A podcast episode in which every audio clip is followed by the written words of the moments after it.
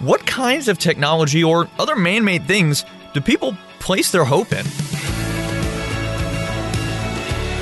Hey guys, Andrew here, and you're listening to Unlocked, your daily key to open up your heart to God. We've got an allegorical story today, a fictitious story, that actually reminds me a lot of an account in the Old Testament, in God's Word, where an entire army was taken out by God's amazing power. It's quite the story. It's called Flying Chariots, and it was written by Kevin Zeller.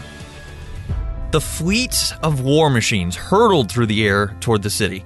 The leader smiled fiercely, hands on the controls of his ship.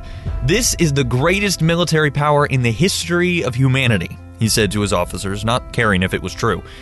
The leader's ship went into a dive, and the fleet followed.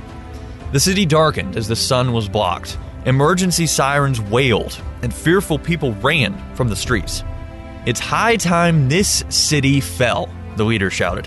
Laid waste like all the others. We will build a great empire, and nothing can stop us now. Nothing can stop this fleet. The girl stood on the wall of the city, watching the approaching fleet. It filled the sky from east to west, and the noise of thundering rumbled her feet.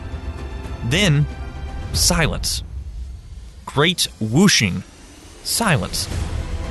The girl gasped. The machines were plummeting from the sky, all at once in a great wave of wood and metal. The first wave struck the ground not far from the city wall, scraping up great piles of earth as the ships disintegrated with bright explosions. Soon the entire fleet lay in ruins, smoke rising up and up to the heavens. So let's talk about this. What kind of things do you put your hope in? What kinds of technology or other man made things do people typically place their hope in?